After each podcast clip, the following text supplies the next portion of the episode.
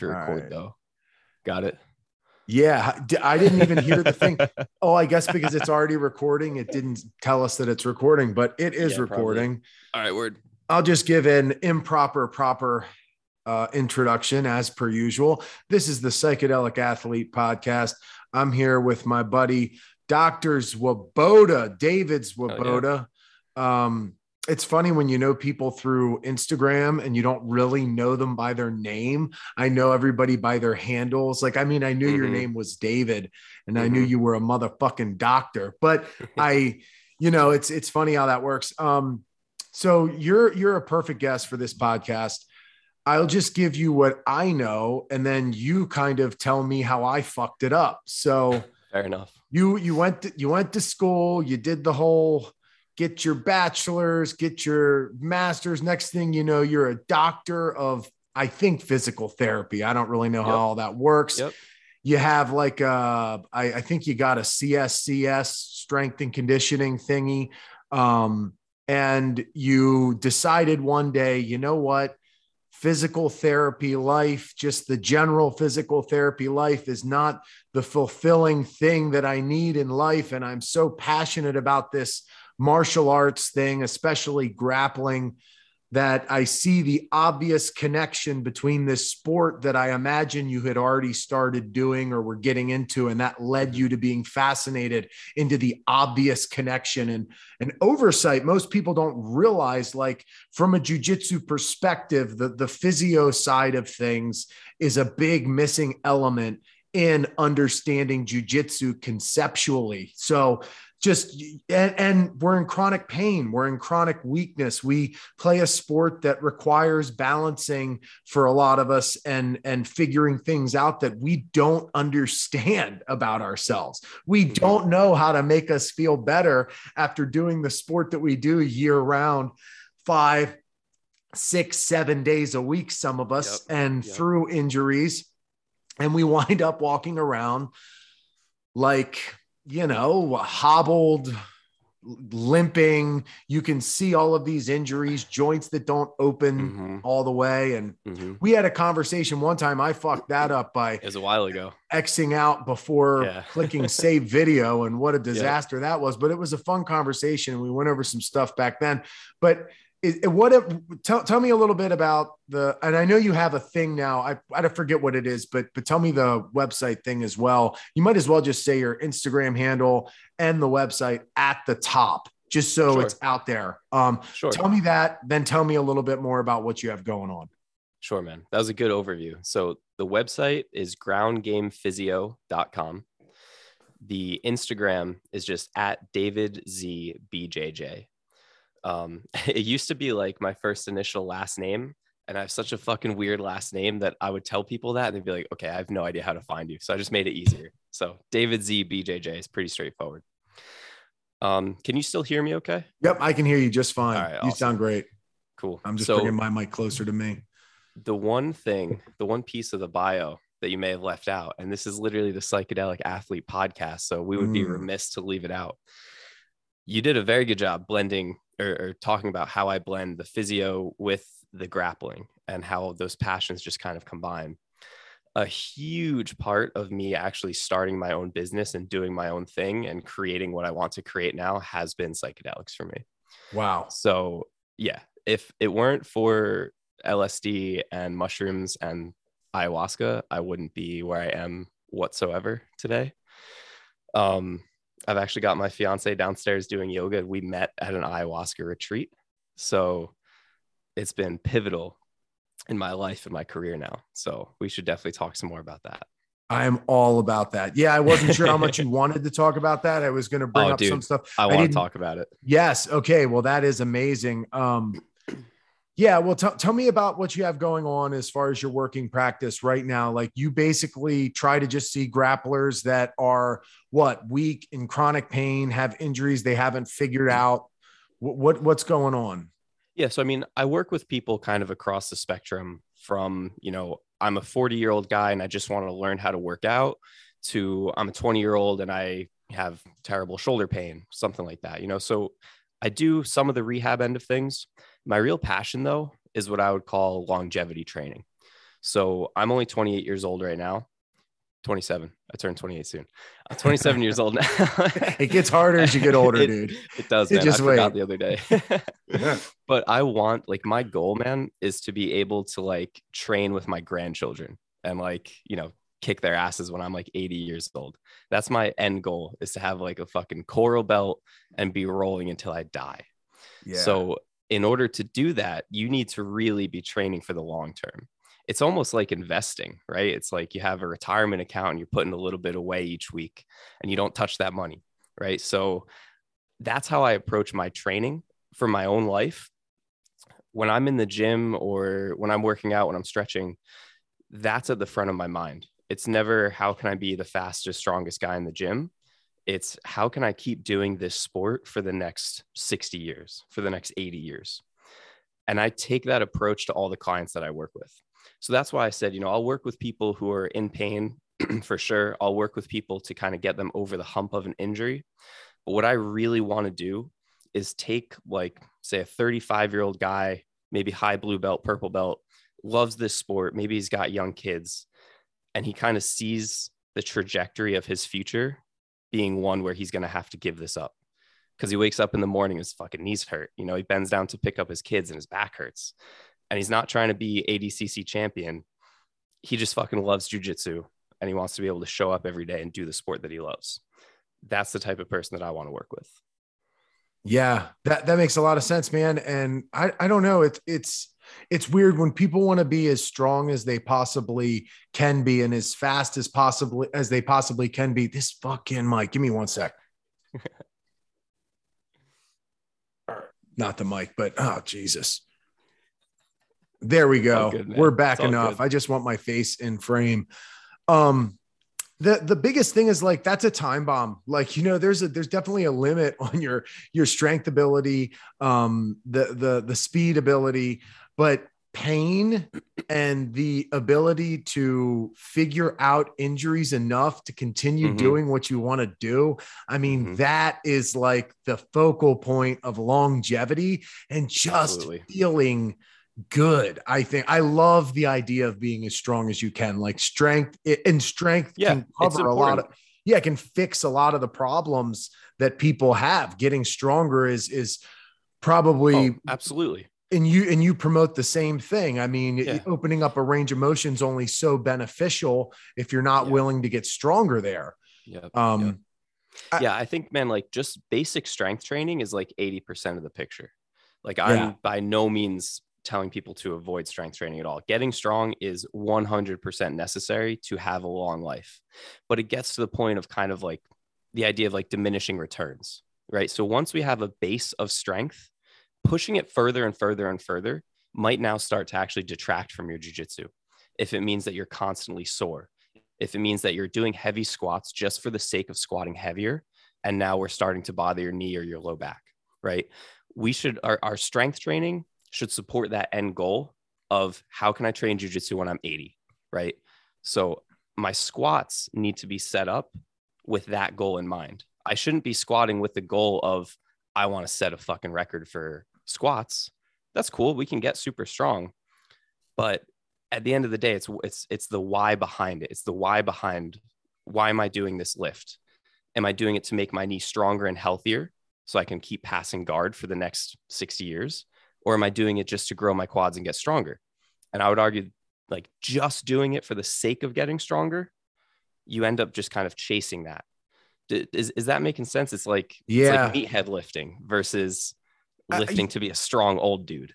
Well, yeah, I mean, like, okay, for for instance, just philosophically, how I would train a client if I have somebody and they get, say, I get a woman to a 200 pound deadlift, and now instead of going up 5, 10, 15 pounds every workout or two, we might be looking at a point where maybe you'll go up five pounds in the next two months, and then maybe you might go up five pounds in the next year. It's probably better to find an exercise that you can improve mechanically, that can fix some of your weaknesses, as opposed to potentially making yourself feel so severely sore and Mhm. causing additional problems just to what? Get five pounds stronger on a deadlift, which is the sport I came from, powerlifting, which Mhm. is it literally is you put yourself through so much trauma and hell just to chase another another five pounds on right. a lift that you've probably already taken close to the top of the mountain.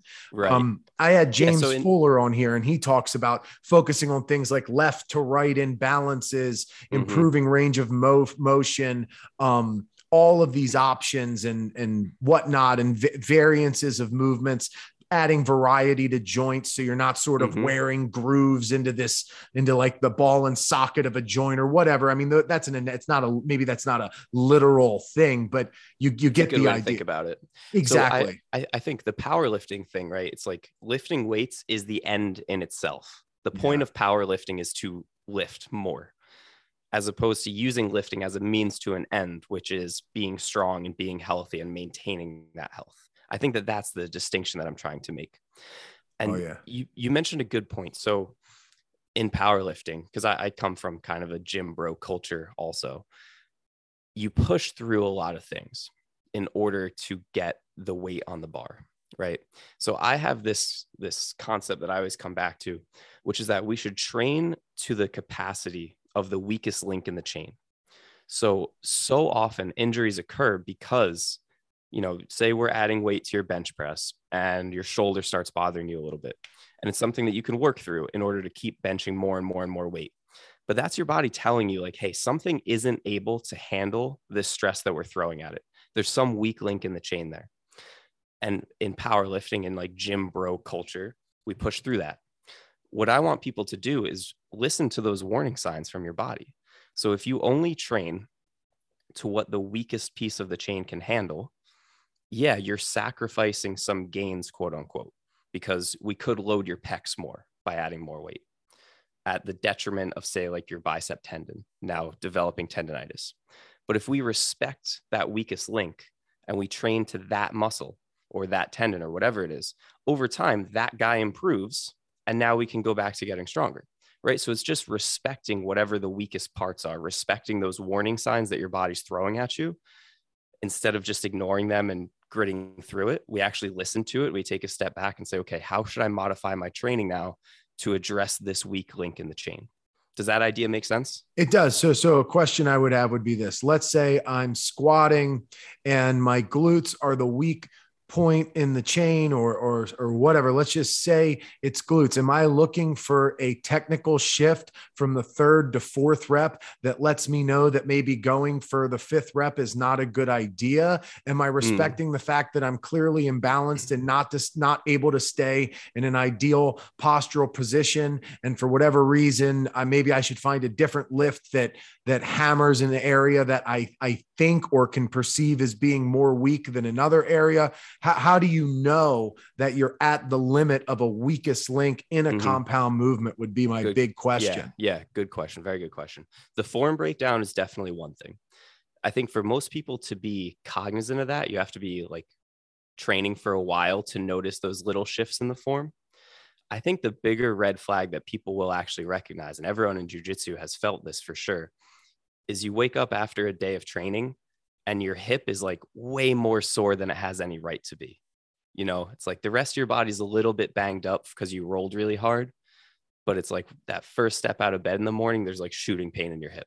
Or let's say you're walking down the stairs. Maybe like I have this French bulldog laying next to me and she's a little potato and she can't walk very well.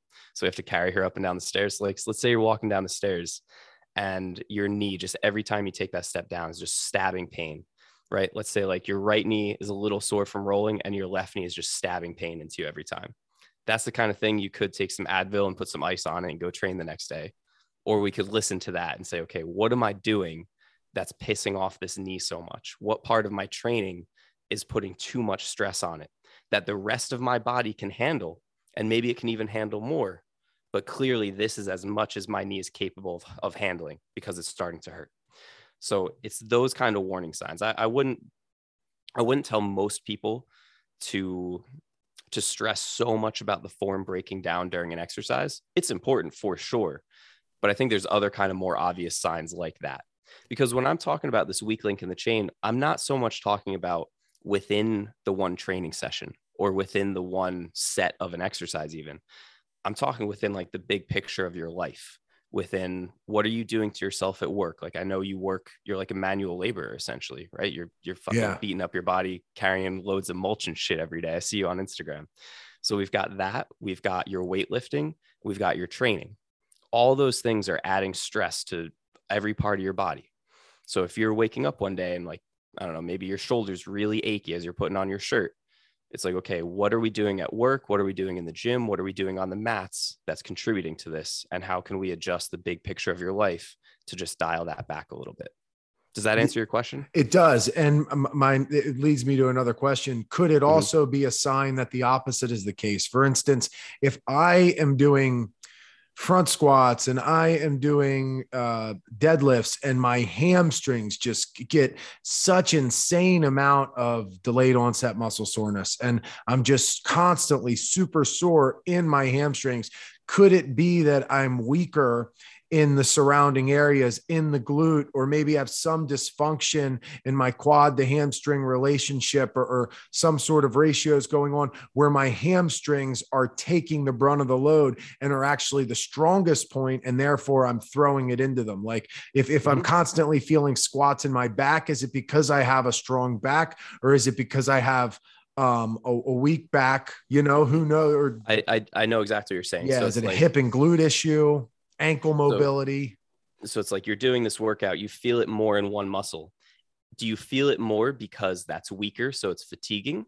Or do you feel it more because that muscle's doing most of the work so you just feel it working and the answer is actually to have the other muscles work more? Is that is that kind of yeah summarizing I, I, I'm guessing it could be both and then you'd have to just go into further investigation but at least you know that there's a problem there and then you start playing more with it right? I, I would imagine Yeah, that's that's exactly right. So that's the red flag that's going off that says, "Hey, something's something's funky here."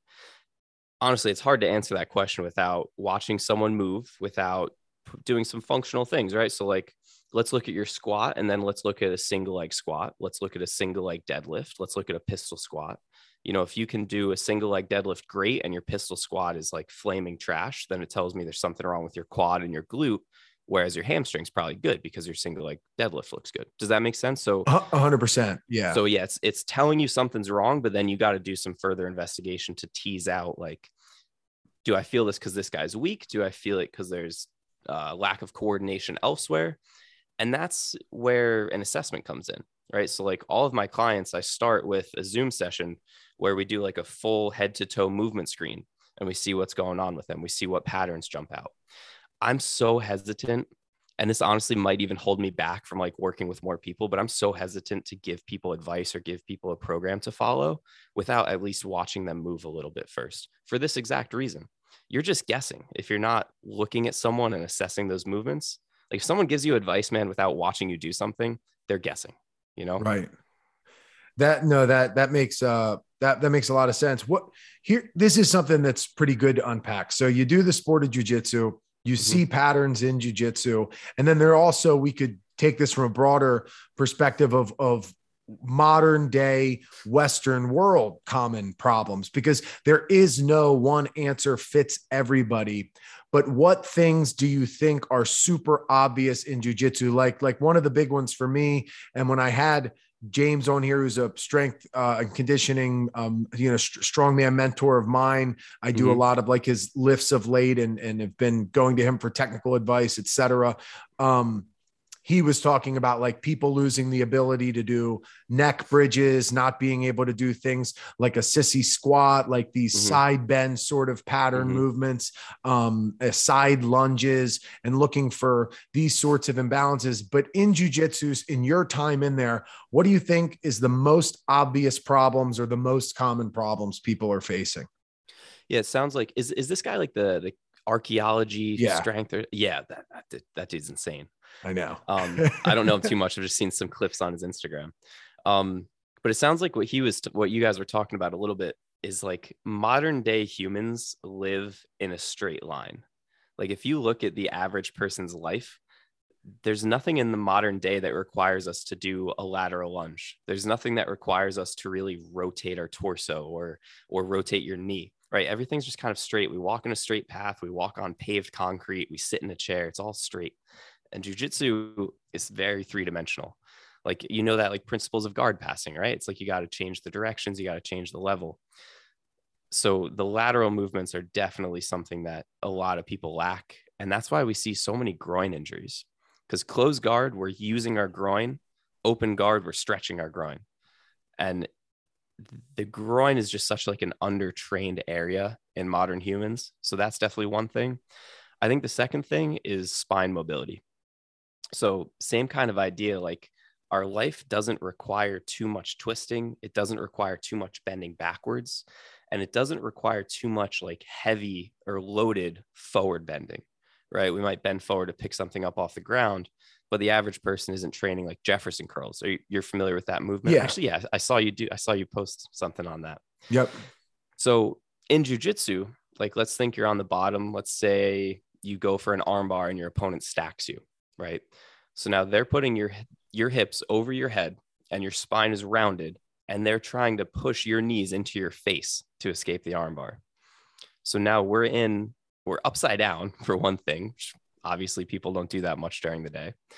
And our spine is being rounded with force with our opponent pushing us into that rounded posture that's the exact kind of thing that like doctors would tell you to avoid at all costs, right? Like heavy bending of your spine with a lot of pressure. But guess what? I do inverted arm locks all the fucking time because I train to be able to do that, right? So just to get back to your question, like what are what are modern humans lacking maybe that like jujitsu requires? Definitely that side to side mobility, that like lateral lunging kind of stuff. It requires the knees going very far past the toes, and it requires your back to be able to round and to extend under heavy loads. Those are all three things that people don't expose themselves to on a day to day basis. Yeah. And jujitsu, jujitsu ex- not only exposes you to it, but your opponent puts you there with as much force as they possibly can to get past your guard or to defend the armbar or whatever they're doing. You know? Yes. And now this is uh, kind of like two sides to the same coin here.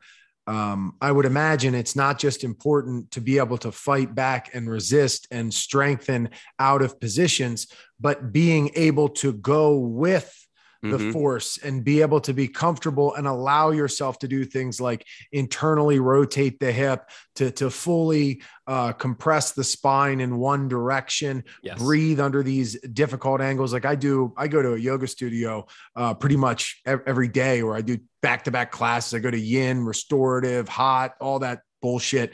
And the yin fascinates me a lot and how it relates to jujitsu. I don't know if you're familiar with yin, but you're doing a A lot of little bit. Yeah, you're doing a lot of like five, six, seven minute pose holds, and you're sort of brushing up against that maybe six to seven uh, number scale of intensity, but maybe sometimes you would take it higher or lower, but you might be in something like a pigeon pose or sort of like a runner's lunge, like a lizard or, or dragon pose. Um, uh, frog pose where you have your hips wide open and you're holding these things for six, seven minutes. And I think about how much that translates to allowing to somebody to move me some way. Like you see Mhm. those grapplers in that sort of Eastern mindset of go with the movement and, and that efficiency in not just constantly hitting the brake pad pads and driving back into a force that's driving into you. Um, it's almost like action through non-action sort of Mhm. thing that that passive uh th- and and there is an element of that too like being comfortable in these extreme ranges is an interesting skill for jujitsu it's helped me a lot Absolutely, man. You you hit the nail on the head with you need to be comfortable in these positions. You need to know how to breathe calmly in those positions and that comes from exposure. So it sounds like in the yin yoga, you're holding these pretty uncomfortable positions for like 6 7 minutes. You're breathing into it and you're letting your body settle into that position. You're letting I would say you're letting your nervous system and your brain settle into that position. So I'm trying to think of a of a good example, but let's say let's say someone's doing like a, a knee staple pass. Um, basically, they're trying to split your groin apart as much as possible to make it really uncomfortable for you. So at a certain point, you're just like, "Fuck! All right, please just pass my guard so I can have my leg back." Right? right if you expose your body to that position, so if we work on the splits, if we work on your adductors, maybe Copenhagen planks, all these things, so we train your groin to be comfortable in that position. where now your brain and your nervous system actually feels at home in that position. You can hang out there all day long and be like, fuck you, you're not passing my guard. This is okay. Because your nervous system knows how to operate from that spot. Yes. And the the exposure element, I think, is just the key to that. So in the yin yoga, you're spending time there and breathing. I like, I love lateral movements. So I'll do a lot of lateral lunges with my clients and have them do all kinds of other body movements paired with that. So now we put you in this situation, in this position that your body's not usually used to. And now we train you to actually operate from that spot. So we train you to move your other leg from that position. We train you to use your core from that position. So now not only are you comfortable there, but you can operate from there. And that's what jujitsu is all about, right? Like in the early UFC days, people were astounded that you could fight off of your back because, like, you, you put a wrestler on his back, he doesn't know what to do, right? You put a jujitsu guy on his back, that's where he's at home. So we need to make our brain feel at home in all of these weird positions so that we can operate from there and so that we can be calm from there. Yeah, um, it ties in. I had uh, Sean Doherty in, and he was talking about the idea of training um, in calm circumstances and the different states of mindfulness and mm-hmm. uh, information retention that you can have when you're not producing these extreme hormones, these mm-hmm. fight or flight hormones, the adrenaline, mm-hmm. the, the the whatnot that that makes the situation so primal. So you can a think through and b retain what you went totally. through, totally. and that that is like a big thing when I'm in these uncomfortable positions, typically uncomfortable. A good example is a cradle. I'm a heavyweight. Mm-hmm. And when I go against wrestlers, they think they have you screwed when they lock your hand, mm-hmm. their hands and get you in a cradle. And I've gone against some guys that submit people with cradles and it's like I, am I'm, I'm not going to i mean yeah if you if you're smashing into my my stomach and and burying my breath maybe i'm going to tap here but i'm not just going to tap to being folded more yes. than likely uh, just because yeah. you're, you're you have me in this uncomfortable situation but a, a, cool analogy i think of is how many especially i use heavyweights as an example because i'm a heavyweight and mm-hmm. there's two things that heavyweight well three really heavyweights have trouble if you are doing a guard passing drill a lot of heavyweights would get extremely exhausted drilling a pass, a standing pass, a standing pass, maybe 10 times. Mm-hmm. They get tired just doing the movements of standing passing. Mm-hmm. Okay. They get tired just sitting in butterfly guard in a mm-hmm. butt scoot position and they get tired changing levels. So mm-hmm. if you plan on actually doing any of those things in a match against an opponent and you can't even do them without any resistance, totally. And, and you can't do them in a comfortable way. So it sets itself up. Like some people say, what good is mobility and comfort without strength? Almost implying that you have to be strong first, but it's kind of impossible to develop the strength if you haven't mm-hmm. opened up to the position. And in totally. in jujitsu, man, at least I would stress if if you take a good look at yourself and the positions you suck at, if you stuck suck at standing pass, I mean, can you shadow standing pass? Can you shadow single leg? Can you shadow 100%? Because if you can't do that, how the hell how's that going to be your game? It has nothing to do with you and you're an opponent. I couldn't I couldn't fucking agree more, man. Everything that like I do from some I'm functional range conditioning certified. Everything from that perspective is all about controlling your own movements. If you can't control your own body, how are you going to control your opponent's body? And just like you said, if you can't do the move against air, how are you going to do the move against a resisting opponent if you just can't fluidly move your body the way that it needs to? And where that comes into play is like all right, you, are familiar with the sissy squat. For for listeners, I just made a post about this. Imagine you stand up on your toes and now you squat down, bending only at the knees, your shoulders leaning back, and you let your knees go as far forward as possible. The limbo. It looks a lot yeah, like doing yeah, the limbo. Yeah, yeah, yeah, exactly. So if you can't comfortably get your knees pretty close to the ground, how the fuck are you supposed to do like a smooth penetration step? Because guess what's going to happen? You lower your level, you start driving your knee to the floor, and you hit a point where your body can't control it. And your knee just fucking smacks the ground and your penetration step turns to shit. You should be able to pause any movement that you do. You should be able to stop in the middle of it and control it. obviously like momentum is a thing for certain moves, but you get what I'm saying. Like for a knee cut pass, yeah, you should be able to do it on air. Shut like imagine you're shuffling across and coming down into the knee cut position. You should be able to stop right there. You shouldn't have to just smack your knee to the floor because you can't control it anymore. So if you can't control yourself, dude, you're you're not in for a good a good career or a long career in jujitsu if you can't control your own movements. That's a good point, man. I mean, I, that that's something I've struggled with. I don't know. It's it's honestly something I was never good at. So I I don't like to give myself excuses. It's an uphill battle that I am winning and slowly getting better at. But mm-hmm. I mean, even when I was a kid, I couldn't get into a catcher's squat to be a catcher. Mm-hmm. I had to mm-hmm. get on my knees.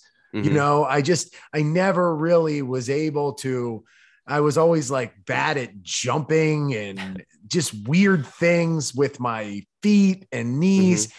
And that this leads me to a question. And well, number one, did you realize how many motherfuckers were flat footed until you started doing jujitsu? I can't believe it. Do you just look around the room and you're like, That's oh terrible. my God, you everybody here has flat feet? When did Dude, that happen?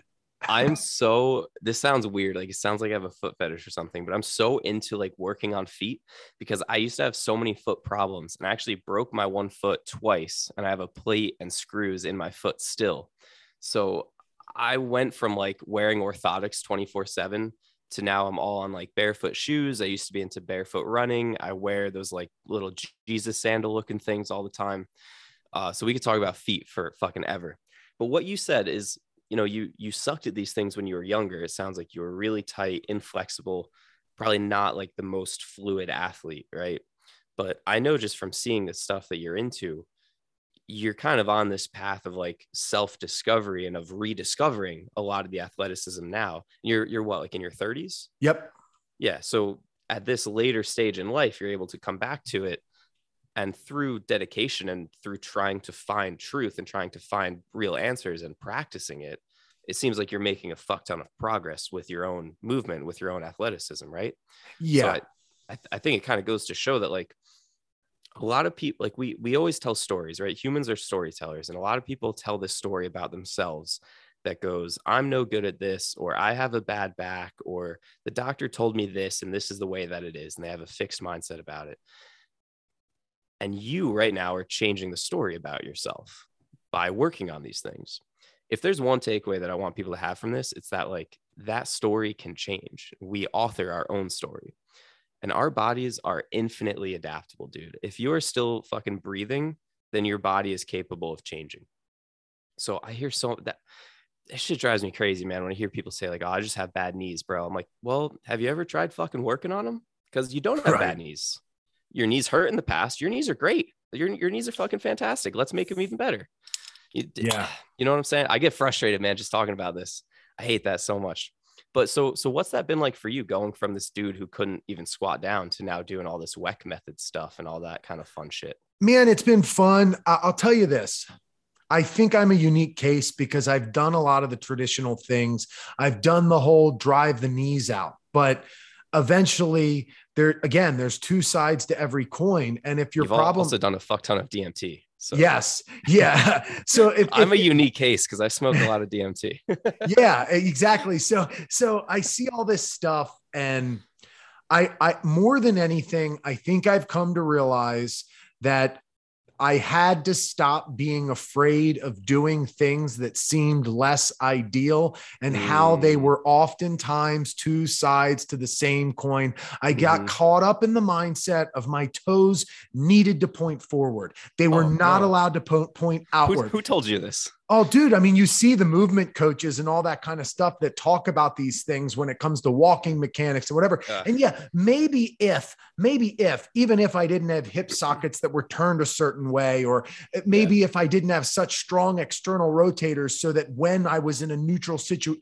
situation, I'm still pulled outward, right? Like if you have stronger external rotators than internal rotators, which you will have in the hip joint, you know, just mm-hmm. like you'll have stronger internal rotators of the shoulder joint joint than external. So it's going to be as you develop strength in these muscles, what will neutral go to? I mean, I, I hate, I keep, I keep needing to say James Fuller's name because these are conversations where I'm, I, I, I, I don't want to just say that these are things I've found on my own accord. And he has mm-hmm. made me think of a lot of mindful things. So that is something that he had a long discussion with me one day about, about the, the hip thing. And, and it's like, I knew that toes forward was wrong. I knew that Kelly Starrett, the go to people, I knew that they had good intentions, but mm-hmm. just telling people to put their toes forward, well, you know, what happens when somebody heel hooks you? It could it could be a range of motion in the ankle, it could be due to hip internal mm-hmm. rotation, it could be just like a tibia and and and feet femur um, could change their relationship. So I started torquing myself. I was turned outward. I didn't fix the turned outward nature of my hip. And then I started torquing my lower uh, half of my leg inward. So I was still fucked up with the patterns that wanted me to open my toe. Now mm-hmm. I had mm-hmm. drilled compensations in myself where I was mm-hmm. essentially always heel hooking myself. And what has helped me more than anything in allowing my feet to be able to go forward or outward at will, believe it or not, it's been plie stances. This mm. thing that I've avoided, opening my toes all the way, the foot positions of ballet and, and squat sort of things, and frog pose where you're toes are turned outward, right? Mm. So you're, I mean, it's the relationship now of my knee to my toe. So I'm starting to learn that, you know, embrace both sides to every coin, and then you can choose where you are within that range. Well, I, I, this brings up a, a more like applicable point to a lot of people, I think. So it sounds like, you know, you were, you were told something, you were told by these people it needs to be this way, and you tried it and you tried their method and tried it and tried it and tried it. And if anything, maybe you even felt worse, but you weren't seeing progress. Right. So then it's like, okay, well, fuck, this isn't working. Let's try something different. That really shouldn't be a groundbreaking discovery of like, I've been going down this one path and I haven't made any progress. Maybe I should stop beating my head against this wall and pick a different path. I talk to so many people, dude, who like they've stretched their whole lives and they're still tight and they think the answer is like, I just need to stretch more, bro if you've been stretching for a year and your hamstrings still feel tight, guess what? You don't need to stretch. Let's look at something different. I don't know why that's a revolutionary thought to a lot of people. I, yeah, you you at least need to find something new to stretch. I mean, at yeah, the very yeah. least. Yes. Yeah, yeah. Like let's let's stop fucking banging your head against a wall here. But so um what kind of things have you seen like make a big change in your own practice? Because I don't know yes. too much about the Weck method. I'm intrigued by it, but I I, I haven't David's going to be on here. Uh, we're oh, scheduling no the date now. Um, cool. Yeah, I will tell you this.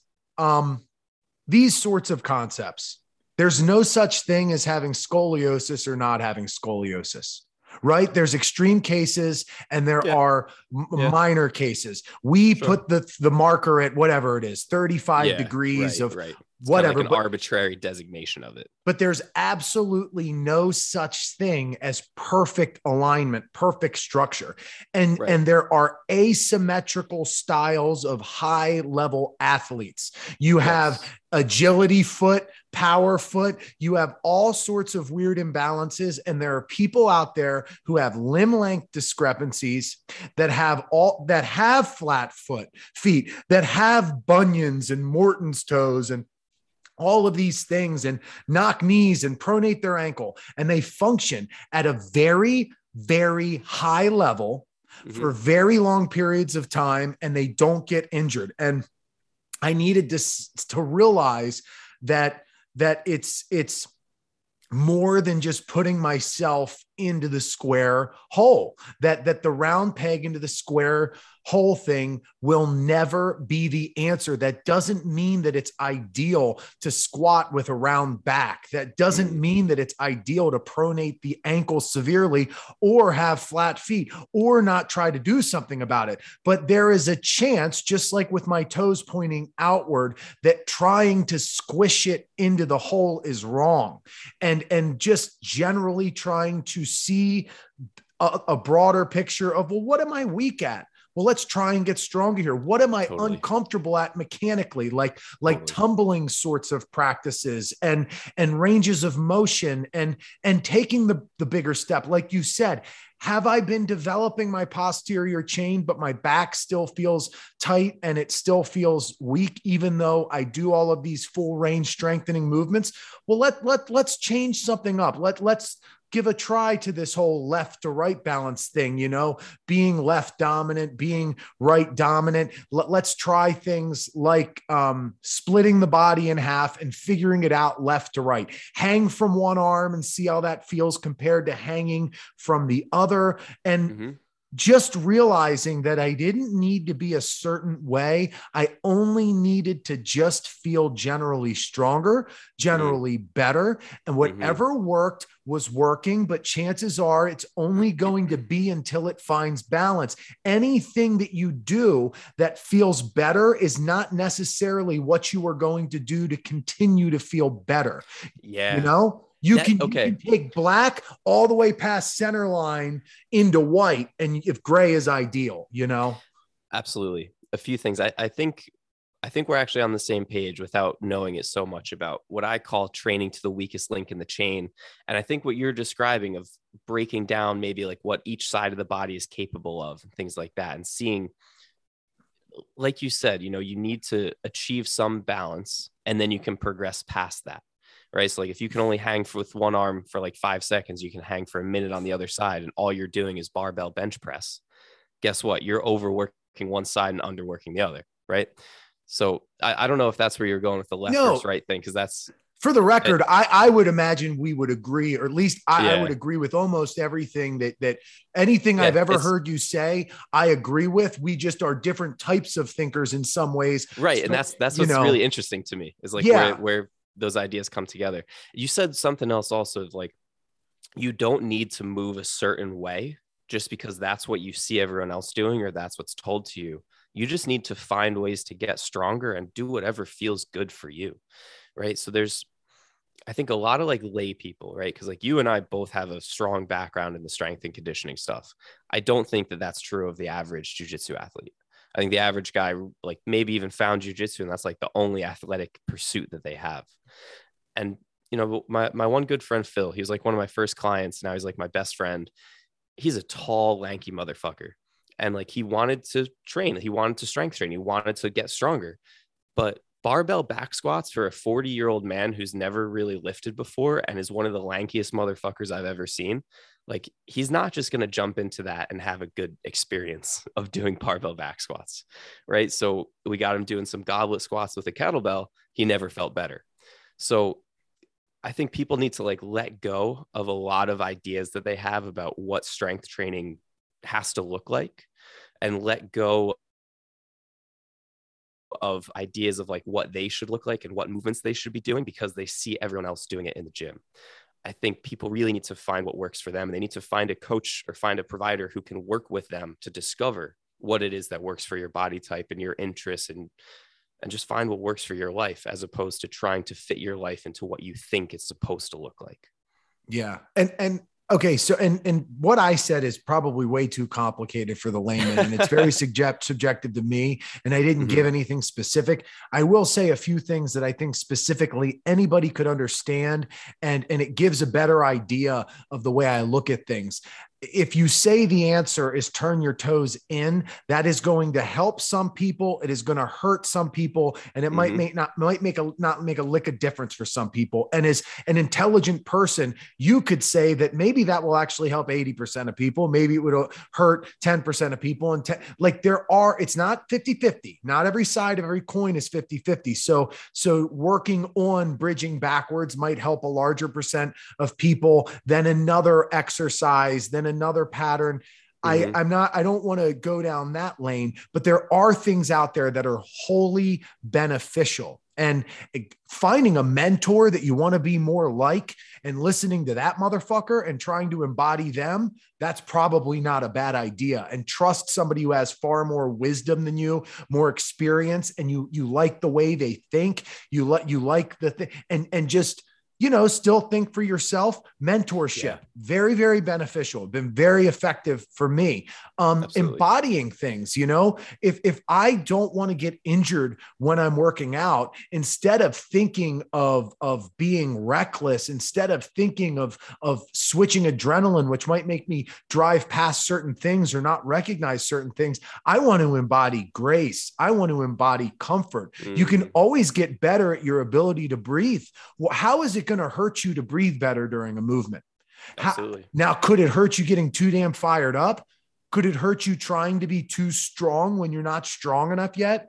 Could it be? And then you know, yeah, like you said, you, it's a great example. Knowing what feels right. I beat myself up for years trying to squat through injuries that told me I shouldn't be fucking back squatting and I should have found something else until mm-hmm. it felt better and used mm-hmm. back squatting as a mechanical tool. I mean, there was a time I was deadlifting 600 pounds, but sometimes my hip would be bothering so me so much I couldn't deadlift, I couldn't squat 225, right? right. You know, yeah. and that's a red flag. it's a red flag, but I I did everything I could to work through the pain. I did every stupid thing, every warm up thing you could imagine. Mm-hmm. I've experimented so many different ways, and ultimately, I've come back to just hey, comfortable movements are probably ones that are ready to develop a large amount of strength on. Ones that aren't comfortable, use them to get comfortable. What is your weakness and improve it? Sometimes your weakness mm-hmm. isn't strength, it's discomfort, which is something you can improve in any movement pattern.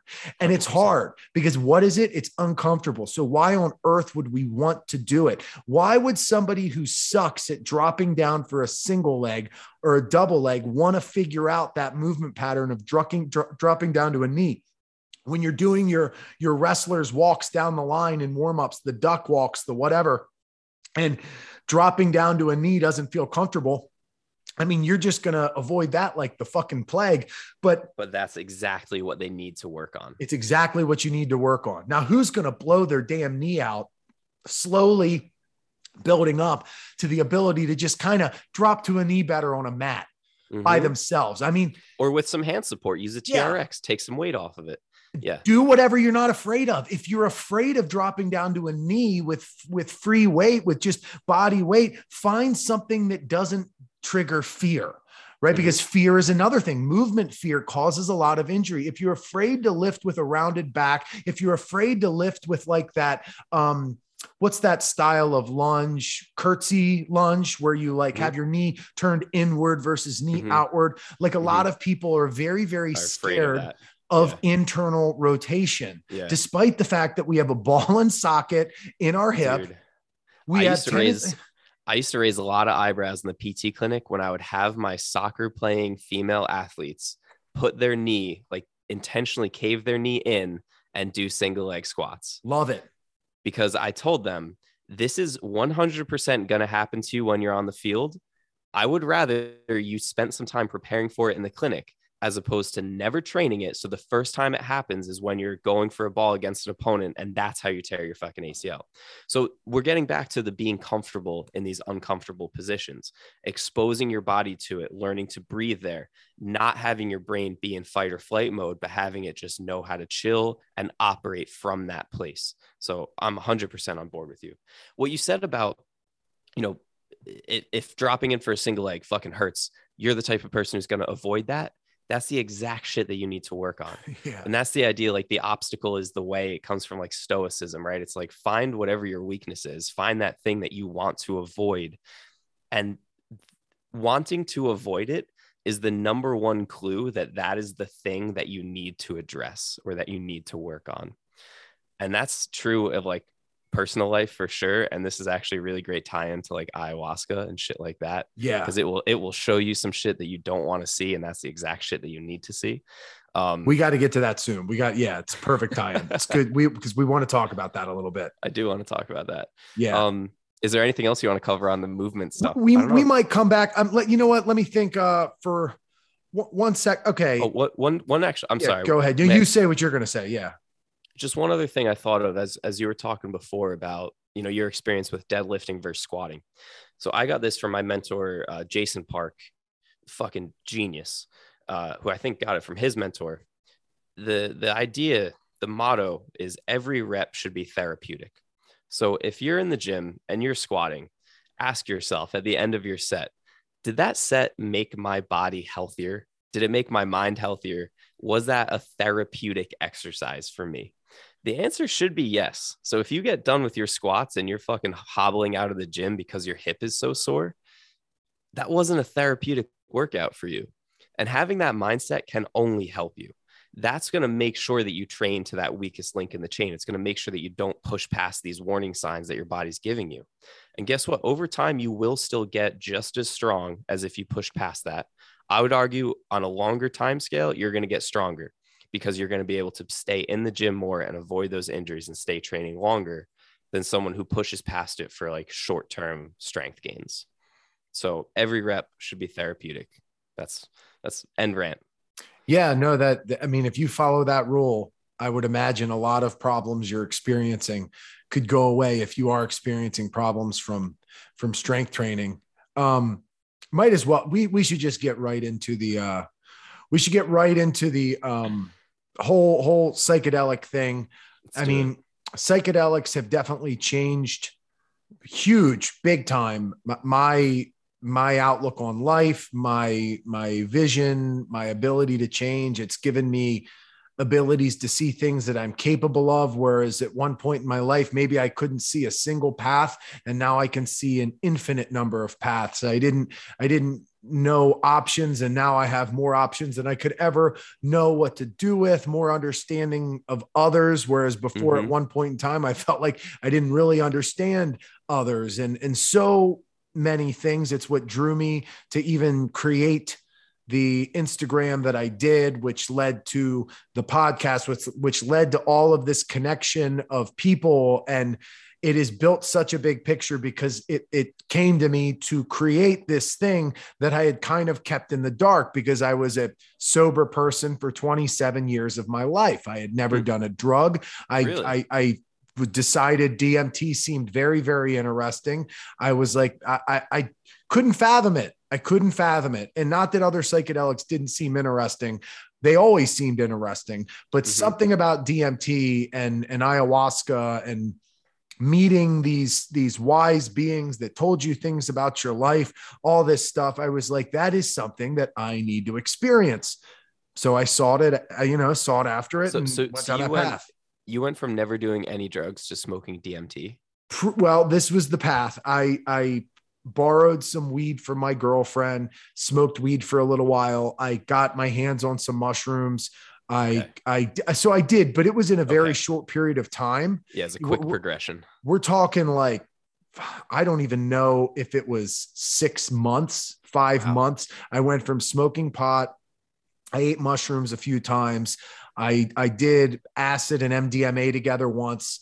Nice. And then um, I finally got DMT and then yeah I, I, had a lengthy period of time where because it's so short and because i was already doing something that i could synergize it with i had a nightly routine of smoking some dmt alongside a mindful practice a yogic practice a music wow. practice a shadow box, boxing practice an intention a prayer mm-hmm. practice mm-hmm. and i mm-hmm. just started integrating dmt into my nightly routine for about a year.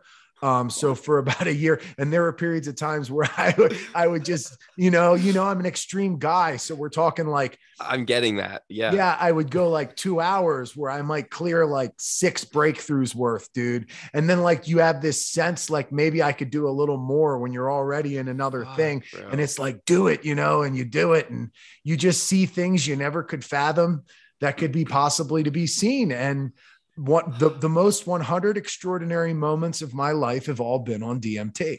Period. Nothing comes close. So that that's, that's it in a nutshell. That that is the backstory of the psychedelic athlete, the integration. And I don't do it like that anymore. I don't even mm-hmm. really. I mean, since the last sober October, I haven't gotten back to really smoking pot except on extreme occasion. Mm-hmm. Um, but that was the progressions. But I had never drank alcohol until after all of that. Like I had never done a thing in my life. Hmm. So it's very much DMT is what, and the Joe Rogan podcast led me to that. The first ever episode I listened to was a Graham Hancock episode. Oh, Got so me good. fascinated. So let's hear let's hear what happened on on your behalf, or give me a little bit about some things you learned or went through, or, or whatever. man, well, I, I, guess I could paint a little backstory since you gave yeah. me yours. So, um, growing up, I was always really interested in consciousness and in just psychology, just the way that our brain works. I think it's the most fascinating thing. I like it used to blow my mind that the brain like named itself the brain. I, I don't know. When I was like 13 years old, that just kind of blew my little 13 year old mind. But so I was always fascinated by that. I got into uh, when I was in grad school, my buddy turned me on to podcasts and I started listening to Joe Rogan and Sam Harris. And so you're familiar with Sam Harris? Oh yeah, yeah, definitely. Yeah, okay. And so at the time I was like super hardcore atheist. Same. I was like weirdly like proud of that. Like I identified with Sam. He's like super intellectual. I thought I was fucking smarter than everybody else. And Sam also talks a lot about exploring consciousness and exploring the mind. And he talks about his experience with LSD to do that. And so long and short of it, the same buddy had some LSD. I decided it was time for me to test it out. Um, I accidentally ate way too much and I tripped for like 13 solid hours, uh, which was fucking intense. Um, after like eight hours, I was still able to tell myself, like, it's okay, David, you took a drug, it has an effect, it'll wear off, you'll be fine. After like 11, like 10, 11 hours, I was starting to worry that like this was my life now. Right. And I came to terms with that. I was like, dude, PT school is going to be really hard when everything is made of fractals, but like we're going to find a way to to pass the boards. I'll still I like came to terms with the fact that just everything was made of fractals now. Um but tried it a few more times. Um tried mushrooms a couple times. And I was just so fascinated with everything that was shown to me with the the the fact that the same brain that is perceiving every day like day-to-day reality right? The same the same eyes that see the road when i'm driving whatever is going on in here is capable of perceiving the fucking most bliss i've ever i've like more bliss than i've ever imagined more patterns and colors than i ever could imagine. Just such a such a greater range of possible experiences than you will ever experience in normal day-to-day life and that just fascinated me it also opened me to the possibility of like hey maybe i was wrong about atheism because eh, I, I, I, th- I think like just doing LSD kind of opened me to that possibility of like there's some more shit going on here. There's a pattern to all of this that is normally not seen, but there's some underlying structure of the universe. There's some something going on that I think the psychedelics allow you to tap into a little bit. And then fast forward to about a year and a half ago. So I guess kind of the start of the pandemic, maybe, maybe two years ago at this point. I was going to Costa Rica for a jujitsu camp with uh, Silver Fox. My academy does like a jujitsu camp in Costa Rica every year. And I knew that they did ayahuasca in Costa Rica, and I was very interested in that. So I started doing some research because I figured I'll be in the country anyway. So let's see if we can make this work. And just so happened that Soltara in Costa Rica, they had an ayahuasca retreat starting on the day that my jujitsu camp ended. So I was like, perfect, let's sign up for this. So I left the jujitsu camp, took a ferry to go to Soltara. I met my fiance, now fiance, on the ferry. She was working there. She like picked me up from the ferry. And um yeah, sat with ayahuasca for a week. Um by far the most profound and transformative experience of my entire life, no doubt. And um continue to feel the effects of the medicine pretty much every day in in a lot of ways that we can talk about. And um i think it's really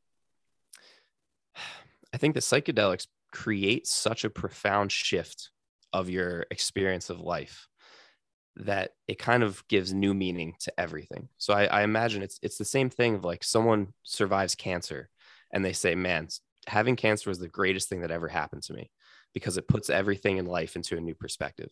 I imagine it's like that for someone maybe who goes to war and it's just such an intense experience that now everything is seen through that lens of that experience. You go on this like hero's journey of like death and rebirth and now you can apply those lessons to every situation that you go through in the rest of your life. And it's made me now become like a super super spiritual in the sense of like I practice like bhakti yoga, I chant to Krishna, I fucking pray to like Krishna and Ganesha every day. I have a Ganesha tattoo. So I went from being super atheist to like a Hare Krishna person. Yeah. Um, mostly because of ayahuasca. That yeah, I'm into, a, a, I'm into the Ganesha thing too. No, the first the first thing I ever saw was a Ganesha, and I every mm-hmm. time I see something that seems like what I have aligned with or or what makes the most sense to me, it's always an elephant related hmm. figure, male, female.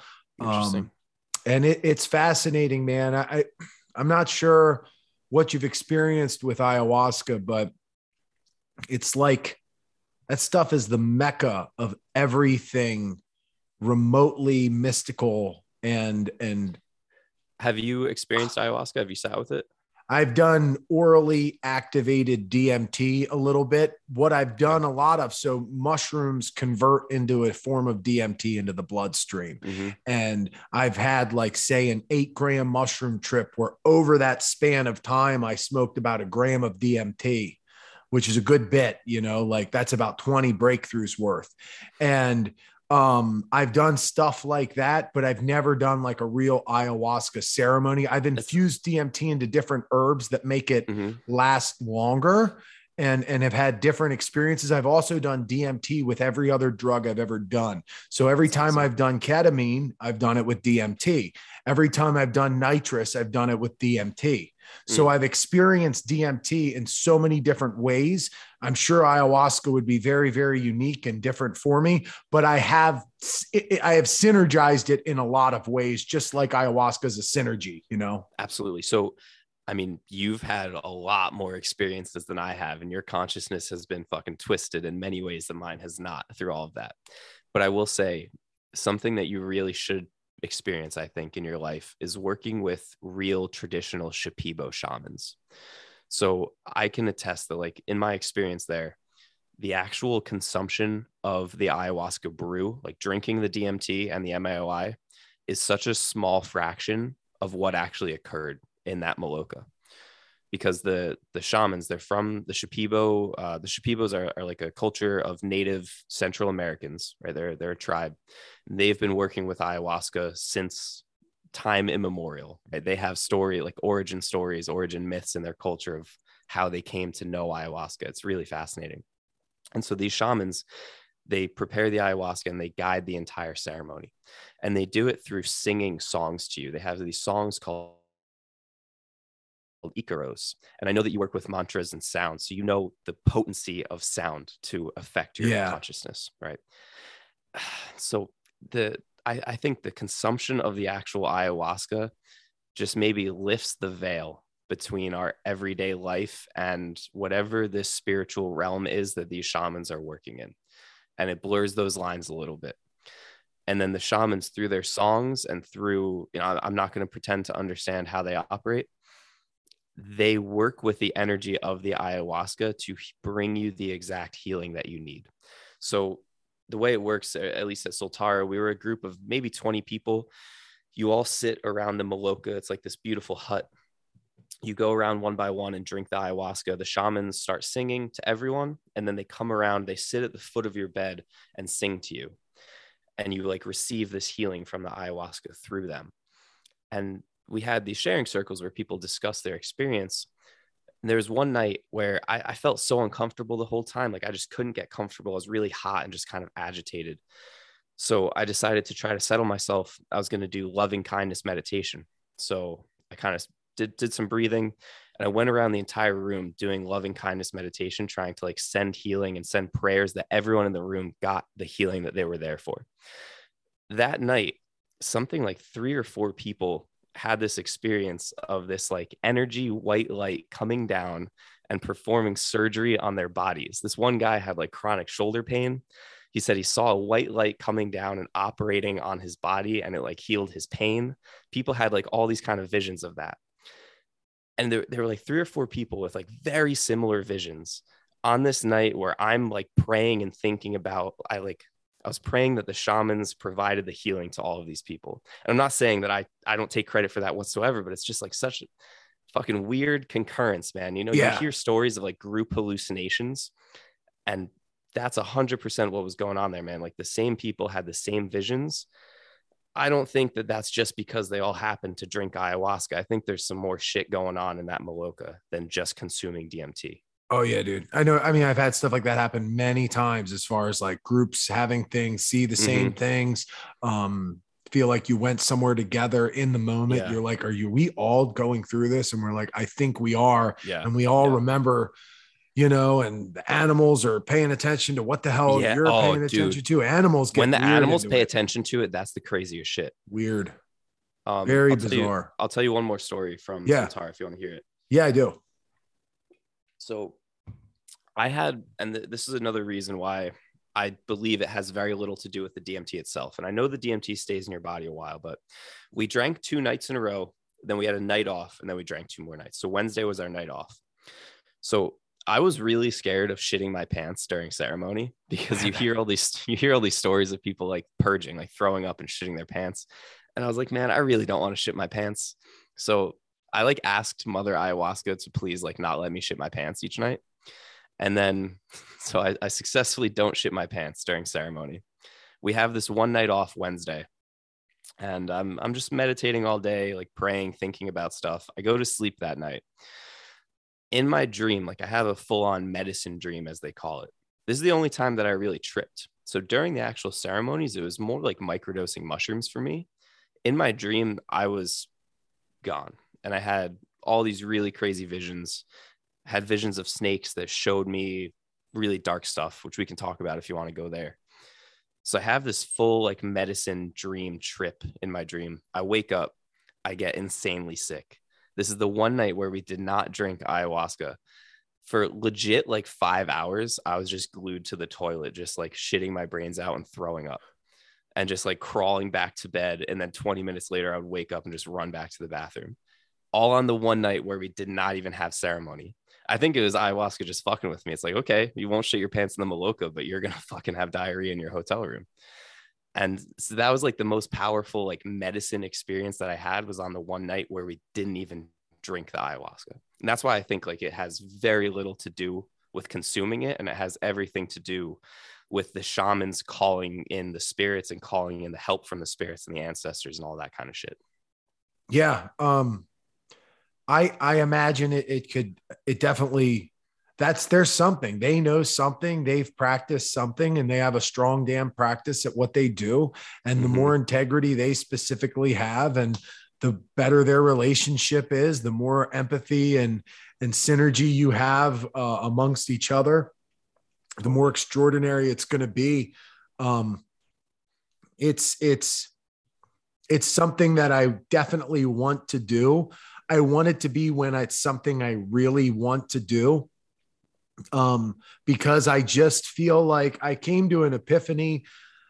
It was kind of told to me like, hey man, look at how much healing you've seen done around you. You've shared Mhm. DMT with over a hundred people, and you've Mhm. seen firsthand the extraordinary effect one experience has. And they're not even taking it to the level that you take it when you take it hard, when it's Mhm. time to buckle up the seatbelt and go aggressively. Like they're scratching the surface and they're coming away with life changing and, Totally. and important messages. And you're getting all of these messages, but you're not processing them. You're not, Mm, you're integrating them. you're not seeing them. So I just feel like in the past um, year, whatever, however long, um, really it's been a, a couple years of like decline as far as the amount of stuff that I do experimenting. I mean, I haven't done anything random like a like a ketamine type thing like I was talking about. I've only done stuff like that a few times, but but I haven't experimented or done anything like that. I do want to try the cactuses.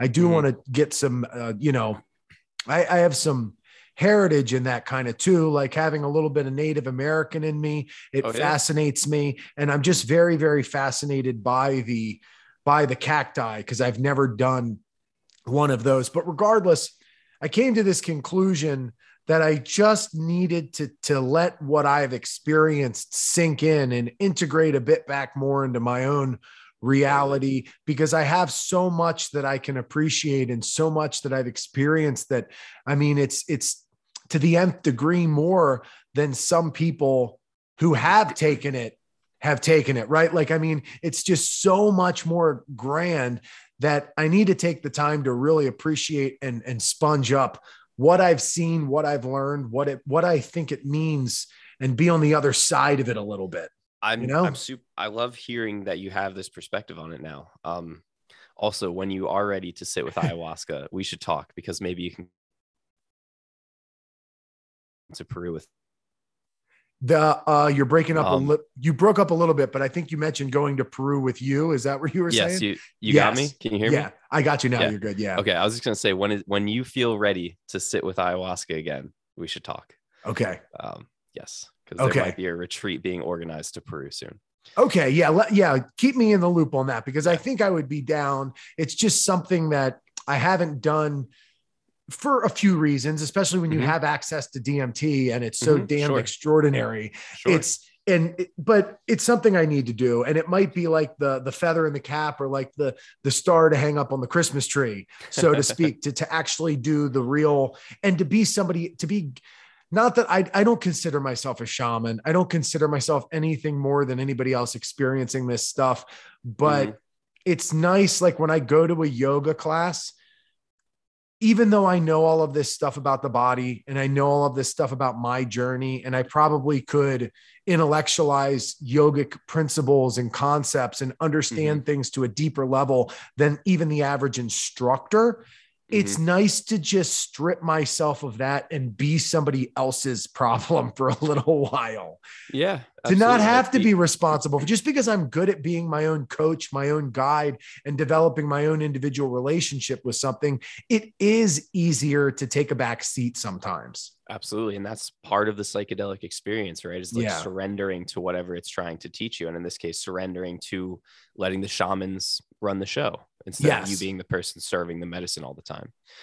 One other thing I, I wanted to say is like it's it's awesome that you're developing this perspective of like, okay, I don't actually need more medicine. I need more time to integrate the lessons that I've been shown.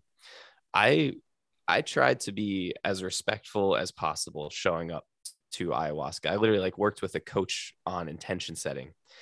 And the way I looked at it was like I'm showing up to a private lesson with like a grandmaster in jujitsu, right? Like imagine showing up to a, a private lesson with Helio Gracie or or like I I was a white belt at the time, so I was thinking like my professor Silver Fox. I guess I just got my blue belt.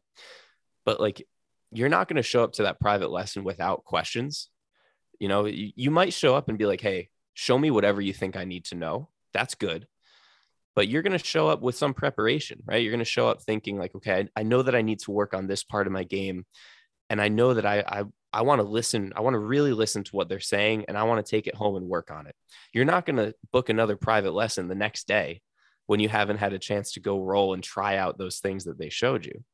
And I think that that's what doing a ton of psychedelics is like.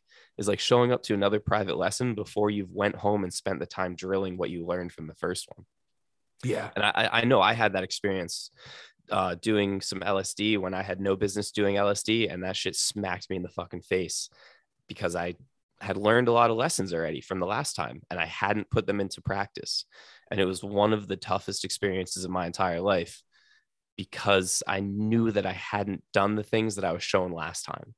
And it was Right. like, okay, why why are you showing up back here? Go work on this shit. Now we're just gonna show you all the shit that you should be working on. It was awful. Yeah. Um, I, oh, um, you, that you're resonate breaking with up. you at all? Like the mindset that you have about it now? You broke up one second. Um, I'm sorry, man. No, no, you're good. This time it was me, I think, but uh, don't worry about it. Um, I, what you're saying does resonate.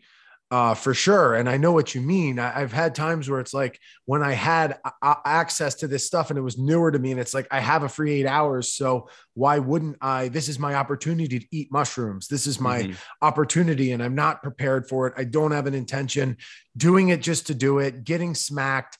Um, yeah, you know, those are lessons you learn. It doesn't make them necessarily bad but there were parts of it that you mm-hmm. know you learn things the hard way and mm-hmm. sometimes you, you don't and respect is a factor wisdom mm-hmm. is a factor i'll tell you something i do want to circle back to something sure. relating to the body um things that i believe about myself about people um I, I think that just like i think that everybody has some sort of asymmetries imbalances whatever the the biggest concept that I've taken away from my yogic psychedelic experiences as I've been guided by weird beings in my head that coach me into moving left and right and spinning my head and lifting my chin back and doing weird, bizarre things. And I was just changing this eruption of visualizations and energy traveling all the way up to my head and just fireworks going off as I'm I eliminate all sensations of feeling in the body and I just feel just zen like eruptions and I've, I've had so many bizarre experiences and I've been guided into so many different directions by things that are greater than myself and it is insane. I've had things that distract me to look one way and then all of a sudden my back gets cracked and then mm-hmm. I'm told that I'm like crooked in one area and I need to do this and put I mean we wind ourselves into so many bizarre positions and ways, and that becomes our new baseline. And I think that everybody could practice undoing tension and reverse mm. engineering the winds of the body. Chances okay, are yeah. one shoulder is wound up in one direction and twisted, and twisting it further from that point in either direction is wrong. It's unwinding it. You can wind something one way, then wind it the other, then stop it there and wind it more. And you can create all sorts of bizarre amounts of additional tension, just like you can force yourself further into a forward fold by adding additional forces and creating new bizarre patterns of locking up. But ultimately, something that I think is great to explore with. It's something I think about when I do yoga. It's something that psychedelics have used to sort of unwind my body is undoing the the twisting and rotations in our ball and socket joints allowing ourselves to relax in our hinge joints and allowing ourselves to fold different directions. And it is not it's not pushing ourselves forward into this. It is falling backwards into it. It is that that just the simple idea of reverse engineering our imbalances and our intentions and and being in tune with where do I feel something right now? Yes, maybe 100%. it's in my belly. What can I do to eliminate that feeling? Can I just let go of whatever it is I'm holding on to? It might be in my mouth, it might be in my jaw, my throat, my hands. You I know, most people aren't even aware though of what what it is that their body's actually feeling.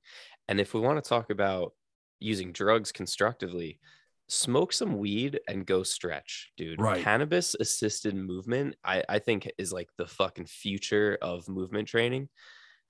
If you smoke some good indica and you go stretch or you go swing around a fucking club bell, you are going to discover exactly how your body feels. And you're going to discover all of this tension and fatigue in your shoulders or your neck or your hip or your abs that you didn't even know that you were carrying around all day. And some people don't smoke weed because it freaks them out because they actually just become aware of all of those things and they don't like how it feels. They'd rather just ignore it. So I, I'm totally with you. The, right. the the winding and unwinding thing is an interesting perspective, but I think it's actually a lot of this conversation has been you saying something with terms I may not be familiar with, but the idea resonates. So I, I think I do a lot of that kind of stuff. I'm a big fan of uh, these flow ropes. Have you ever seen that? I, dude, yes, I have the Weck method. The, yeah, the, the, the Weck, Weck has the ropes too. I he, think I actually he was have one the, of the first ones. I, he Yeah. might have been the one who started the idea of not jumping with the rope. You have these Yeah. six, eight, whatever athletic patterns. dude. I need to play with it more. my I, I keep it so basic because I'm I'm bad at it honestly. Yeah. I, I should spend more time. So I do the most basic two that he says to start with.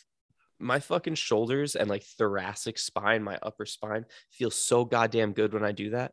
So many times when I smoke weed, I just do this weird like shoulder rolling kind of like serpenty movement because it just gets like the shoulders rolling back. It gets like the the thoracic spine side bending and rotating. Just play with that with the ropes, dude. You're gonna feel so good. It's awesome. Yeah.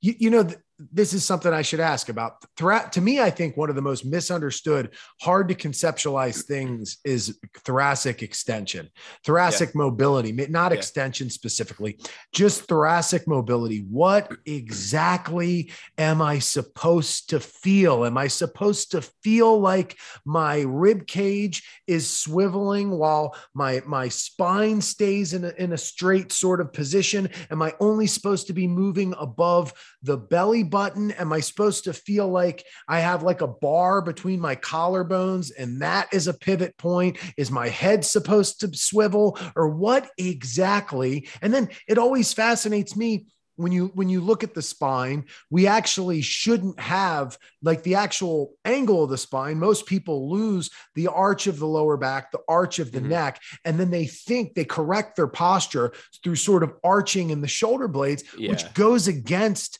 this the, the curve of the spine grapplers Yeah. lose the natural Yeah. curves of their spine they they get a flat neck which then is reflected in the lower back um and and what winds up happening is we have probably all of the three slopes of the spine get reversed yet we still think we need to arch our our thoracic but i t- talk about posture a little bit it confuses the fuck out of me dude well, look, I'm I'm not going to make any claims to have all of the answers, but I'll tell you what I think.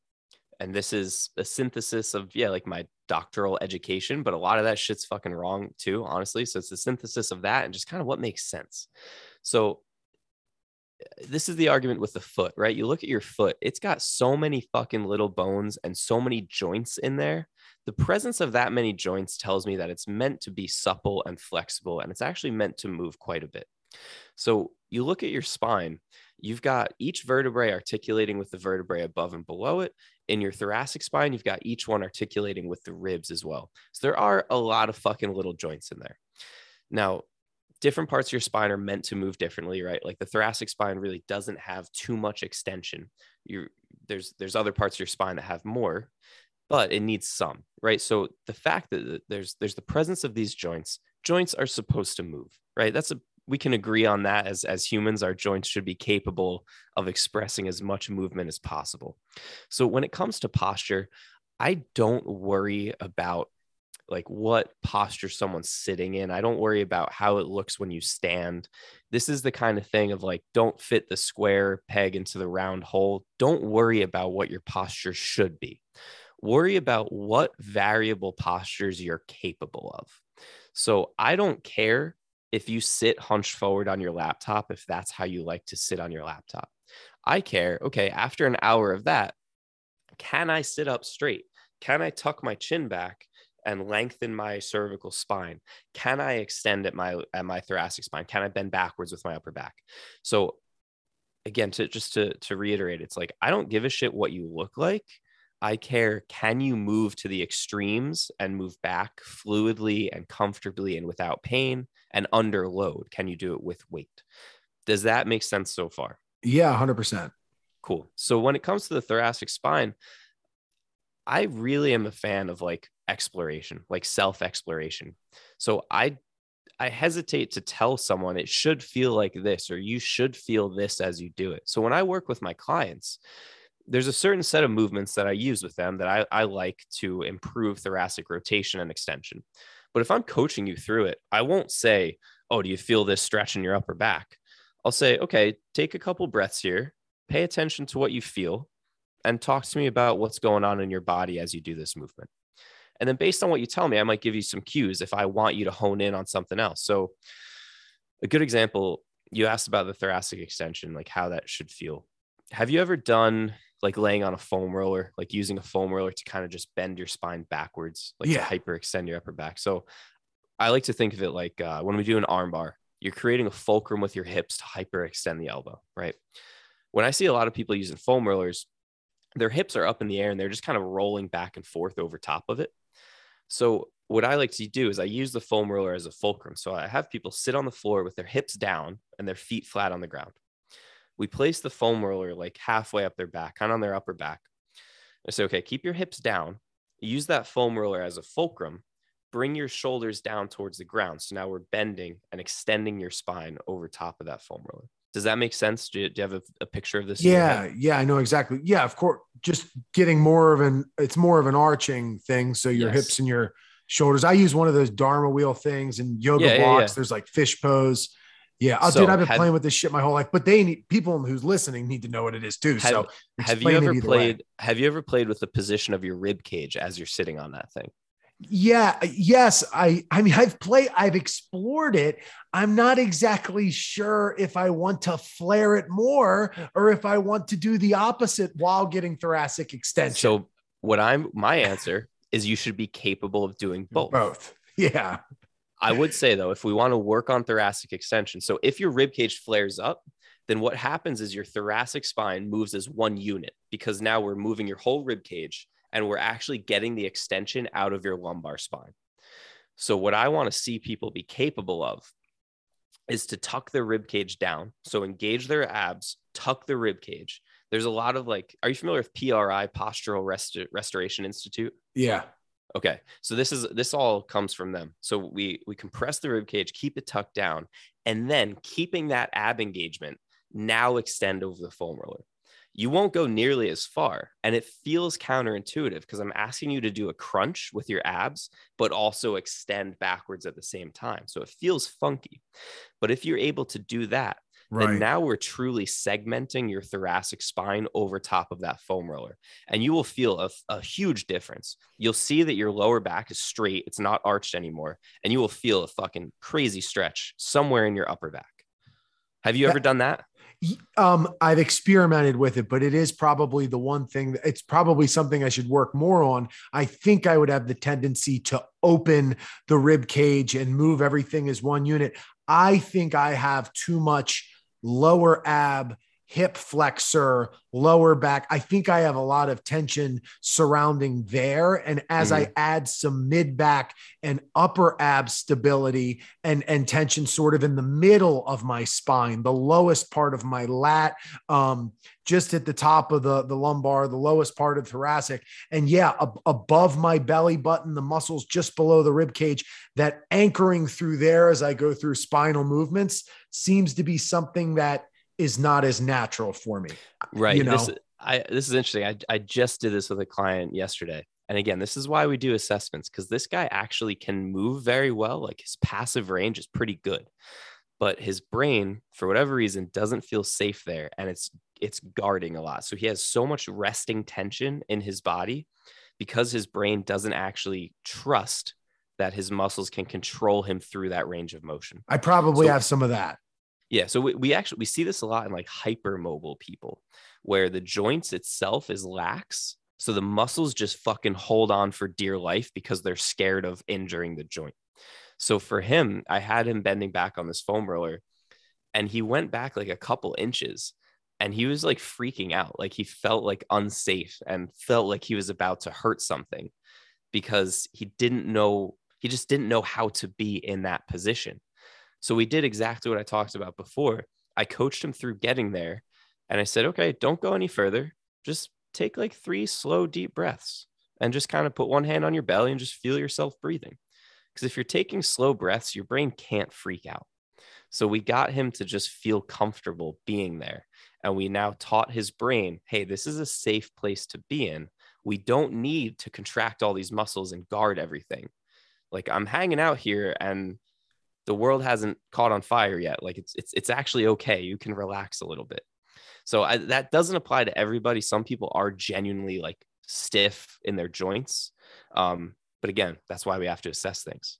Yeah, I, I would think I have the type of tension. Like, for instance, at some point in my life, I learned that it was better to draw your shoulder blades back because that helps your posture and external rotation, this and blah, blah, blah. And next thing I know, I'm latching on to the idea mm-hmm. of drawing my shoulder blades back. And what is it going to do? It's going to rip, it's going to mm-hmm. lift my rib cage. Totally. It's going to, and then you hear, well, lower abs are more important than your upper abs. So I plug that into my brain and next thing I know, I am anchoring down in my lower abs and releasing my upper abs. And that causes imbalances of tension and it causes weird movement patterns and fear that are deep ingrained. And it, it is it's a vicious cycle that i think just takes a lot of time to unwork i'm very aware of a lot of my issues and i i can see them more clearly in the past handful of years it's just such a practice dude and i've gone through so many i mean i've played with alexander method i've played with uh, i don't even know if you know what that is but it's like a mindful no. approach to alignment you like there's okay. different postures and you go through your body. I mean, I do all the yoga stuff. I've, I've looked really extensively into what's called like polarity work and understanding planes in the body and parallels left, right, top, bottom, top, left, bottom, right, uh, laws of opposites and, and mathematical breaking down of the body.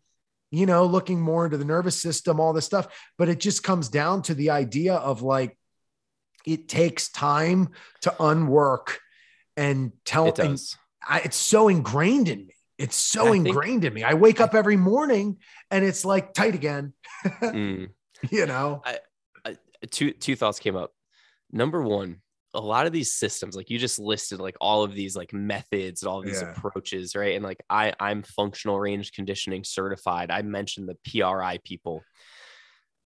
There's kernels of truth and like kernels of like like human movement just that that apply across the board in all of these systems. But guess what? I had to pay a $1,000 to become certified through functional range conditioning. They taught me some shit that I could have learned from their fucking Instagram pages. But they had to take what's just true about humans and come up with fancy terms for it so that they could copyright it so that they can charge a physical therapist $1,000 to get their certification. And they're going to create hype around it so that they can get more people to pay them. And I'm not picking on FRC every single one of them is like this. So i like your approach of trying all of these different things because you you probably found some stuff that you took with you from each one. Yeah. Because oh, there are those thing. Keep going. your camera doesn't want to doesn't want to cooperate. uh, it's there, there are a new one. there are like kernels and like nuggets of truth within each of these systems. The problem is that they tried to create a system out of it and copyright it and get you to pay for it.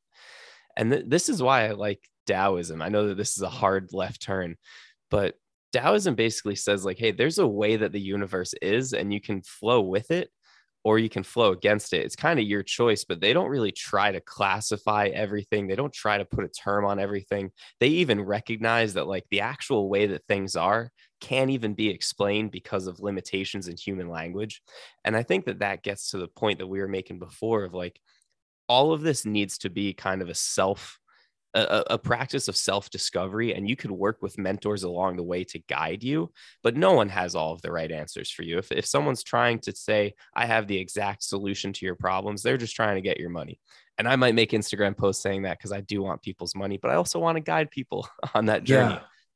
Yeah, no, and um, well something that you you kind of preach that is important is that it's like it takes specificity it takes subjectivity. I can't just tell you the system or the method and it drives me nuts because you have intelligent people like no disrespect to knees over toes guy and ben patrick but he makes this system and he says that this system will make you pain free. And it is in, talking about this yeah. It's a front chain dominant system. It's knee focused. It, it is inevitably going to cause imbalances after it causes balances. So I, it, you know, that's the yes. Taoist perspective. It causes fixes until it causes problems. And I think it works for so many people because they have never trained that way. They've been trying the same shit. And here's this guy with a new approach that definitely has results up front. I'm big on strengthening the front of your knees. Like I sissy squats, I love them, stuff like that. We have to stress your knees.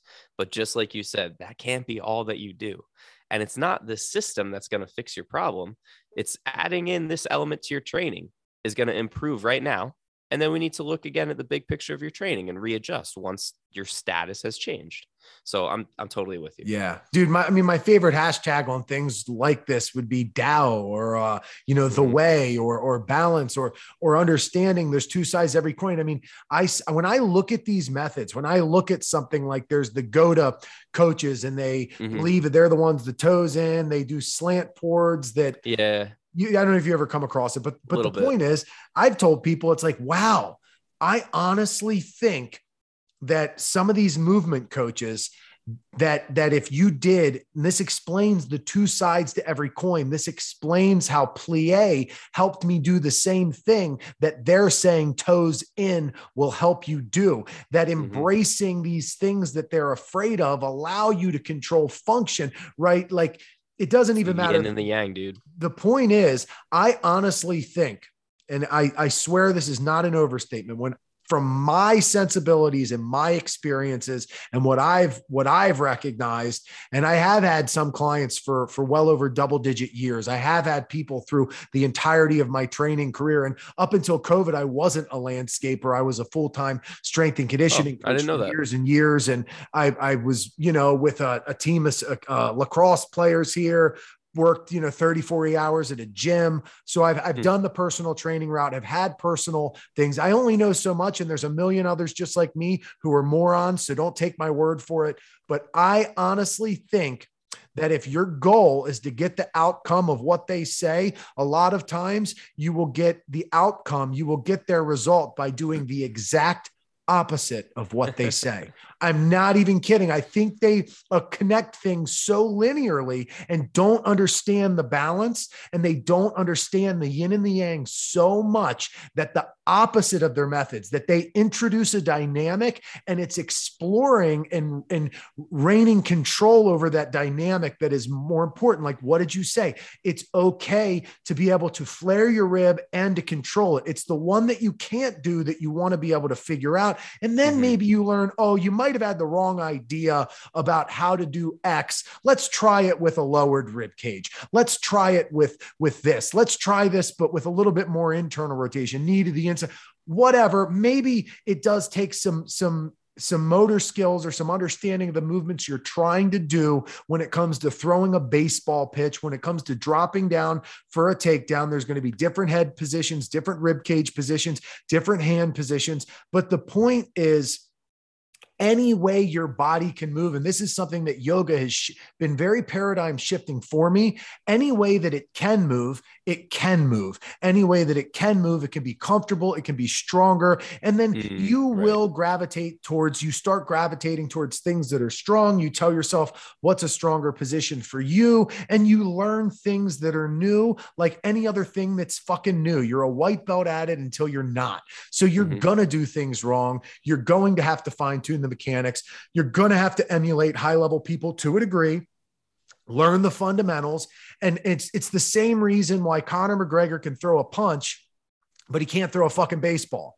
You know, he threw the baseball like the first pitch or whatever at a game and everyone made fun of the way he threw a baseball.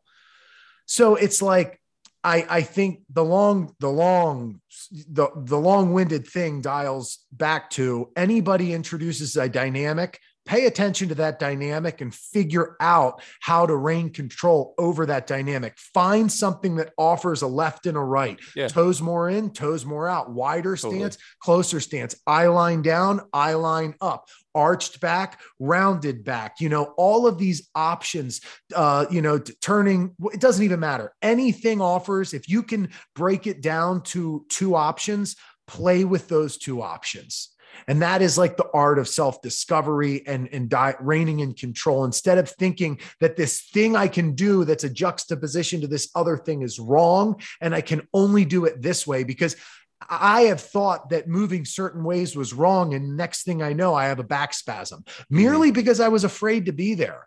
I know mm-hmm. when you talked about guys afraid to do things with their body, you probably could back me up and say sometimes that's what triggers spasms. Oh, dude, totally. Fear that's alone. Most of what it is. It, it's it's not even a conscious fear, but it's a fear that's like stored in the nervous system. It's a, it's yeah. almost like a sub-perceptual fear where your brain doesn't feel confident there, so it won't let you go there.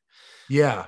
I got I- a lot of that. I'm former fat guy. I was 340 pounds in high school. So that's where a lot of my issues stem from. That's why it's hard to internally rotate. That's where I get the knock knees, the flat feet, I, the Mhm. all the things that come with having a big belly, the tight Mhm. back, despite definitely. all the it's like a result of having been one way and you still wear that history it doesn't matter but that that's kind of things that i've had to unpack and then that comes with splaying open but then you don't want to just crowd in it's finding those balances and I think we we can get away with a lot of those imbalances in modern life because, like I said, modern life takes place in a straight line and it doesn't ask you to do much.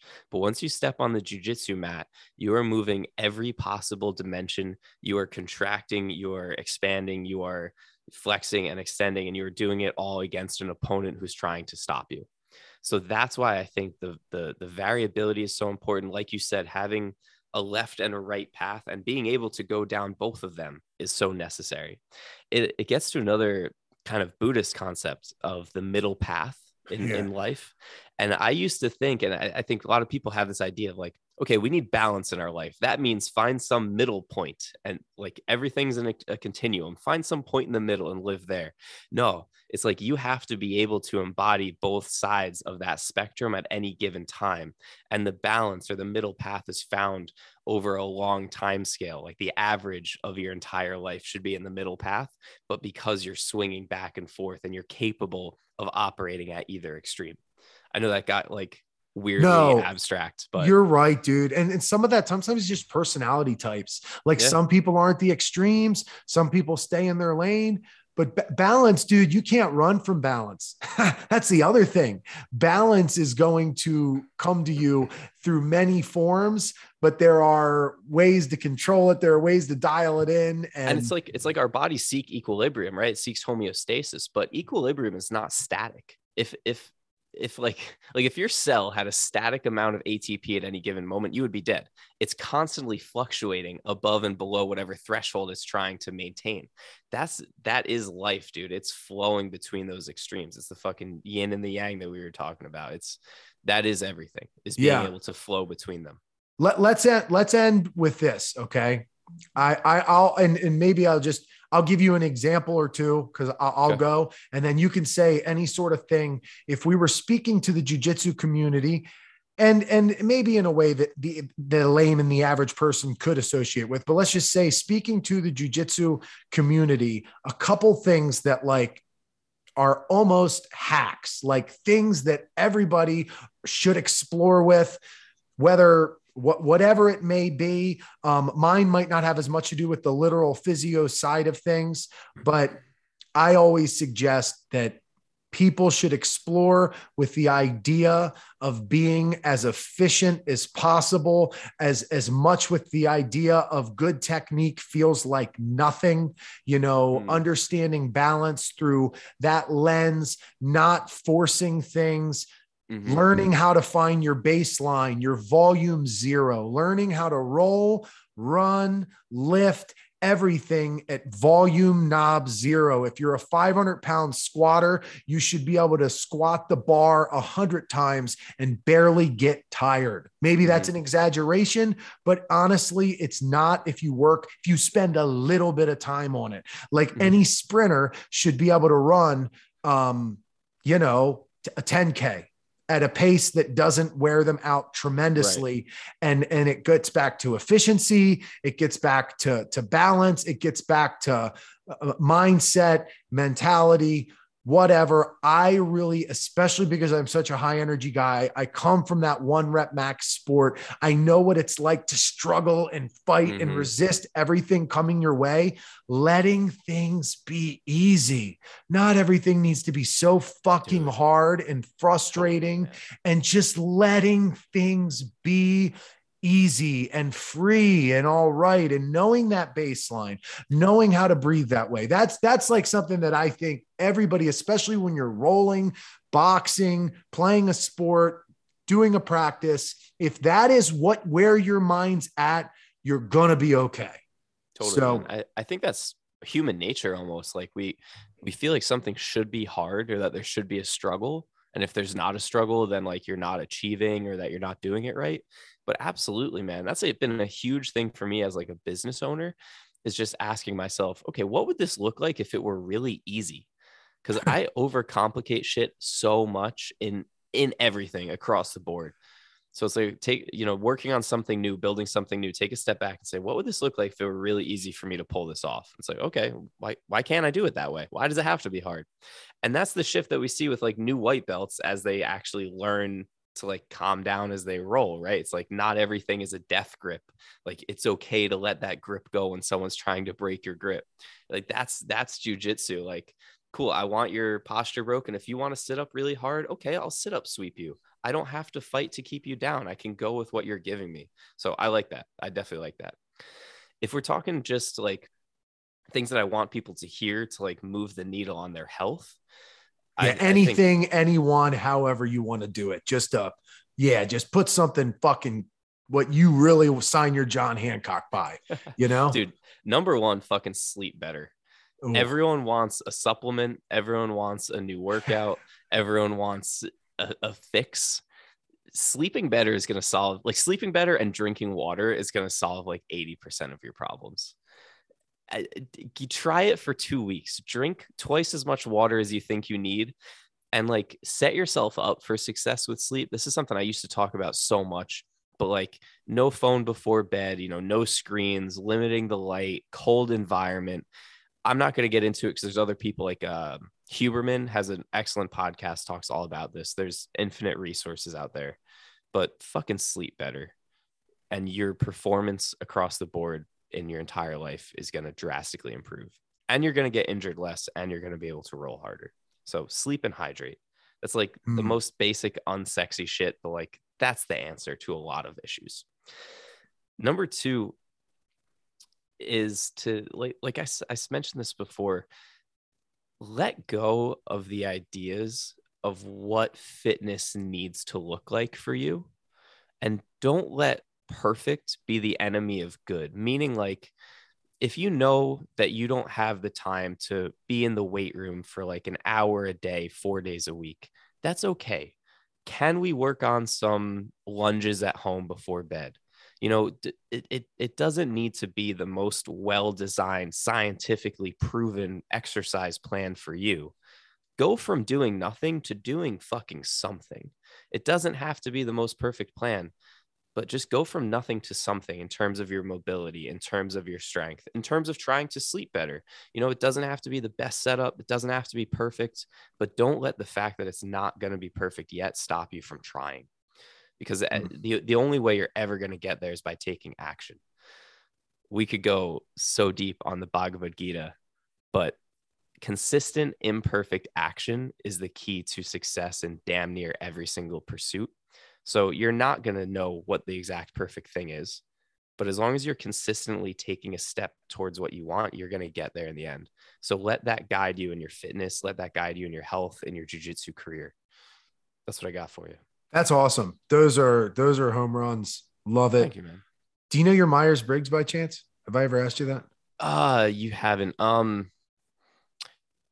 uh I don't know it off your head. It's it's changed. I used to be like an INTP. It's changed.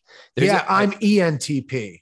Okay. So, I think I might but, I think I'm an extrovert now. That actually changed in college. Okay. I just recognize when people are either there's there's two types I recognize. I either recognize when somebody is either E or INTP, which is rare, or okay. they're INFJ, INTJ, which are the okay. counterparts, like the the okay. what they would say would be. I almost always am curious about people's Myers Briggs when they, and I can't even distinguish between the two. It's so odd because one is so opposite of me and one mm-hmm. is so similar to me. I mm-hmm. just know that usually somebody is one of those two when mm-hmm. is something or you're on the spectrum just like me. but I recognize something, and uh, I, that's what made me curious. I've been on a kick lately of asking people, and I can almost always tell when they are going to be the Maybe one like that again. the yeah Have, have you seen there's there's another test that it doesn't give you that. It's like the same idea, but it gives you these roles. It's like diplomat, like um nine numbers, the Enneagram test, and then you're. there is the Enneagram. I've done that. Oh. It's something different. I'll find it. Are you sure you're not thinking of Myers Briggs because the diplomat is one of the four letter things? So I I think it's based on that. Yeah. 16 just- personalities. Um, some of them. Yeah, so that is Myers Briggs. So it is Okay. right. So, but, but like for instance, the the ENTP might get the debater, but some of them call them the philosopher. Okay. they yeah. have it's, it's the names same. and they have little the same figures. Yeah. They have like yeah, the cartoon yep, characters yep. for it. That's all. That's all Myers Briggs. It's the same Okay. test. They just have a name for the thing. ENTP is textbook. You could say the philosopher, the debater, uh, devil's advocate. Um, those are kind of like the, the leader. That's the one Okay. that that I am. INTP is similar, but but uh, and then you can get percentages of each letter. It doesn't Yeah. matter a ton. Do the test and let me know what you get. Though I'm curious. I have Okay, to take it again before long, but I've always gotten ENTP, just varying degrees of percentages. Okay. I'd be curious to take it again. Yeah, Um, we're dude, gonna have to have a conversation again for sure. Yes. I'd love to have you on again, and uh, you know, we we we have an interesting balance on some things, and Yeah. I think people could benefit from yeah doing even if it is just some maybe if the only takeaway you had from this was you know I should try sleeping a little better and or Yeah. drinking more water. And or DMT. DMT, yes. I've always said if I, I don't sign my name to any drug, I don't recommend anybody smoke pot, nothing, whatever. but I always say, dude, if you're even remotely interested, you should definitely do that shit. I, I I really would love to do this again and focus a little bit more on how the psychedelics have affected us because I actually Yeah. think that it's made me so much better at jujitsu just because it's changed the way that I think about things. And I, I think there's so many tie-ins with like the lessons that we get from psychedelics and the lessons that we get from jujitsu. And I think that both are gonna save the world and they're a solution to a lot of modern problems. If everyone did a little bit of mushrooms and trained some jujitsu, I think the world would be a much better place. So Yeah. I would love to discuss this further with you. Let's do it. I need to do before long. I need an episode that is pretty much let- let's stay on the topic of psychedelics just to have like a Let's it. psychedelic episode. So we'll circle Let's back. Thank you for the conversation. Um, Yes, sir. we'll go ahead and we both were recording so we can end our recordings and uh tune in again click subscribe oh real quick you still there Mm. Cl- uh do t- tell them just so they know at at Uh, david Insta- yes. yeah, Uh, in- in- Instagram's the best spot. So at David Z BJJ. perfect and that has the links for everything else that you do the website's there everything Yep. find him there um perfect. Thank you. We'll talk again soon. Let's end our recording. Uh,